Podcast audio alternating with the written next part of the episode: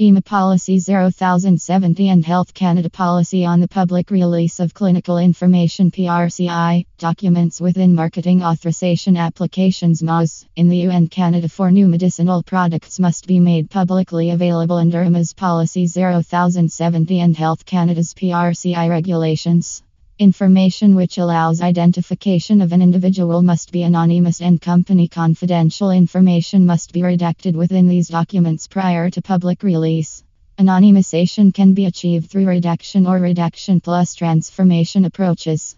Transformation requires the replacement of text within documents with information that preserves the anonymity of individuals while maintaining the scientific utility of the documents. Krystelis Clinical Trial Transparency Services images part of the submission packages for Policy 0070 and. The marketing authorization holder must submit documents that outline the approach taken to anonymize the document's anonymization plan and provide a report that describes the results of the approach anonymization report. If company confidential information CCI/CBI has been redacted, then a table providing a clear justification for the redaction must also be included in the submission.